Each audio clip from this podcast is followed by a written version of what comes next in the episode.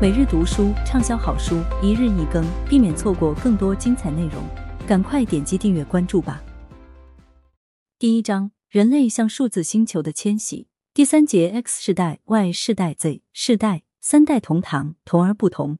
X 世代是使用寻呼机与随身听的一代人，有其独特的个人风格。Y 世代是玩着 Instagram、信奉人生苦短、及时行乐的千禧一代。Z 世代数字一代。自开口讲话起，就会举着手机四处搜寻 WiFi。这三代人，或算是智人，或算是匠人，或算是游戏人，或算是神人，都共同生活在同一个地球上，却在元宇宙中的数字地球上过着截然不同的生活。韩国人使用社交媒体有多疯狂呢？根据韩国信息社会发展研究所 （Korea Information Society Development Institute） 二零一九年的一份报告。约有一半的韩国人使用至少一项社交软件服务，并且这个比例仍在不断上升。二十多岁的人使用社交软件的比例最高，达百分之八十二点三。接下来依次是三十多岁人群百分之七十三点三，四十多岁人群百分之五十五点九，以及十十九岁人群百分之五十三点八。不同年龄段的人群使用的社交软件服务也有很大区别。相比其他年龄段。十三、十九岁人群使用率最高的是 Instagram，而更大年龄段的人群更喜欢使用 Kakao Story 或 Naver Band。脸书的使用程度与年龄成反比，年龄越大的人使用越少。这一点我在第三章会详细探讨。不过，社交媒体确实是元宇宙中生命日志形态下的典型代表。除了生命日志。X 世代、Y 世代、Z 世代在增强现实、镜像世界与虚拟世界这些元宇宙的其他形态中，也表现出不同的使用规律，且在各自最常涉猎的形态中，使用趋势也有所不同。我们身处同一个时代，一部分人只生活在现实中的地球上，而另一部分人同时还活在数字地球里。不同时代在数字地球中的居所也存在差异。我们总误以为我们所结识的人，无论哪一代人。无论是家人、同事，还是在大街上、餐馆里遇到的陌生人，都生活在同一个空间里、同一个地球上。然而，我们真正共同身处的，只有现实地球上的物理空间与时间。有多少家人、朋友或同事跟你生活在同一个元宇宙里？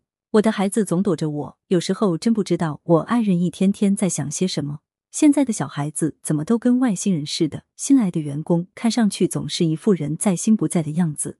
如果你曾经有过这样的困惑，或许你该仔细想想，你们是否生活在同一个元宇宙里？第四节重新学讲话。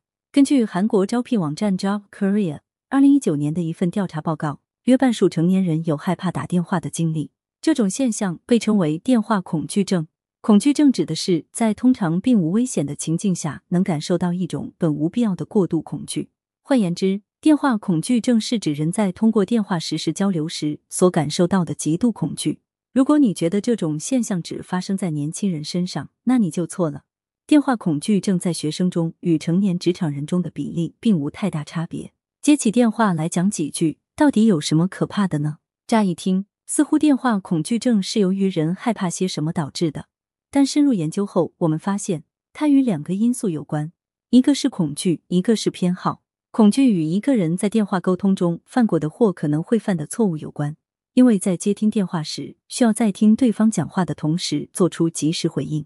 这时的恐惧可能包括害怕说了不该说的话，在该拒绝的时候没有当机立断拒绝，或是难以充分表达自己的见解。此外，还有人担心，如果没能理解对方的意思，会造成麻烦。在很多情况下，错不在听者没能理解，而在于对方没能说清楚。再来看看偏好。有人不喜欢打电话，是因为有其他更高效的沟通方式，比如发短信、发留言、社交媒体、发图文表情、社交媒体、意见征集、即时通信软件、挑选东西、在外卖软件上点餐、更新动态、即时通信软件以及聊天网络游戏。举个例子，通过手机点餐需要经过打招呼、提供地址、选择食物、选择支付方式以及确认细节等环节。这些环节繁杂，加重了人们对无法表达清楚诉求或没有理解对方的担心，导致人们更不愿意使用电话。相反，婴儿潮时期出生的这代人更喜欢使用语音电话。如果你觉得与远距离的人联系时打电话是最得心应手的方式，并且你对人们在元宇宙中的沟通方式并不感兴趣，那么我们即使身处同一个时代，也很难做到充分交流，因为我们所处的元宇宙并不相同。元宇宙中的交流形式大致可从四个维度来划分。第一个维度概括来讲，就是谁在说，谁在听。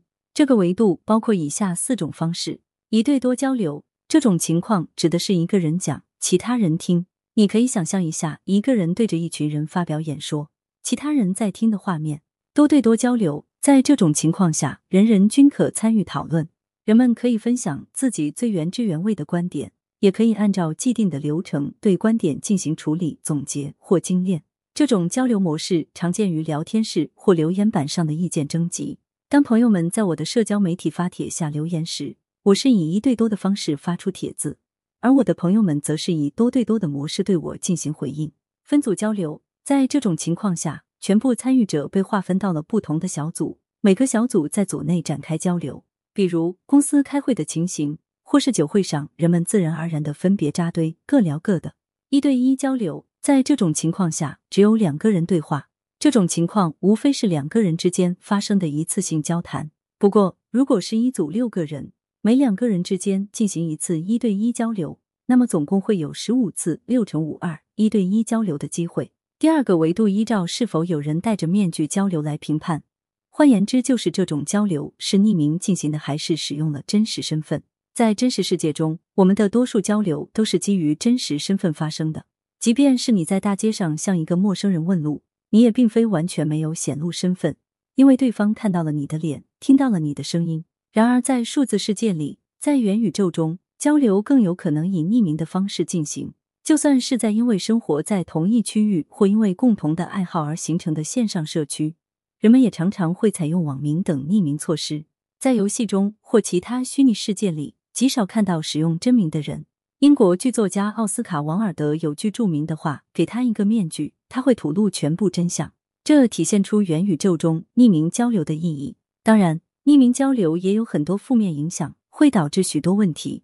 在第七章中，我们将更详细的对此进行讨论。第三个维度是交流是否实时发生。在真实地球中，沟通通常都是实时发生的。当然，如前文所述。人们出现电话恐惧症的一个主要原因，就是电话沟通的实时属性。在元宇宙中，实时发生的交流比例低于真实世界。哪些功能是人们永远不希望开发出来的？或者反过来问，哪些功能是人们在 Kakao Talk 这样的即时通信工具中离不开的？在一份对大学生的调查报告中，许多人表达了这样的观点，比如：我不喜欢显示上次登录 Kakao Talk 时间的功能。我不喜欢显示我正在编辑信息的那个功能。我不希望未读消息上显示的数字一被取消。这些诉求都体现出人们对实时交流的某些厌倦。第四个维度是我们的信息载体是什么？这一点适用于语音电话之外的其他沟通方式，包括我们在谈到电话恐惧症时所提及的短信、即时信息、表情包、意见征集、挑选东西、动态更新以及聊天。社交软件提供的表情按钮可以表达各种情绪。比如喜欢、不喜欢、难过、挺住等，用准确的符号取代了书面表达。在史前时代，文字语言出现之前，人类通过简单的图画传递彼此的想法。对讲不同语言的人来说，肢体语言是非常重要的沟通方式。可在文字语言时代，说着同一种语言的人反而用符号交流，似乎有些奇怪。然而，当你觉得用文字编写信息会有些麻烦，还有可能说不清楚时，表情发送功能可以让我们点一个按钮，就轻松的把祝福和鼓励发送出去。收到信息的人还可以接收更多来自四面八方的鼓励与祝贺。在元宇宙中，人们可以使用很多改进交流质量与效率的沟通方式。第五节，登录数字地球，去元宇宙中遨游吧。读到这里，你有什么感觉？困惑、兴奋，还是好奇？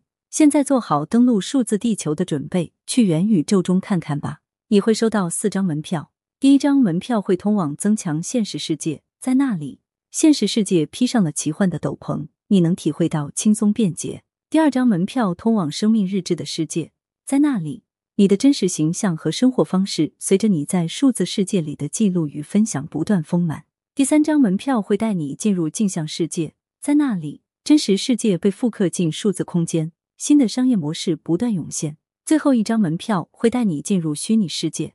与其他几种元宇宙形态相比，虚拟世界似乎离现实最遥远，却被认为是未来增长最快的领域。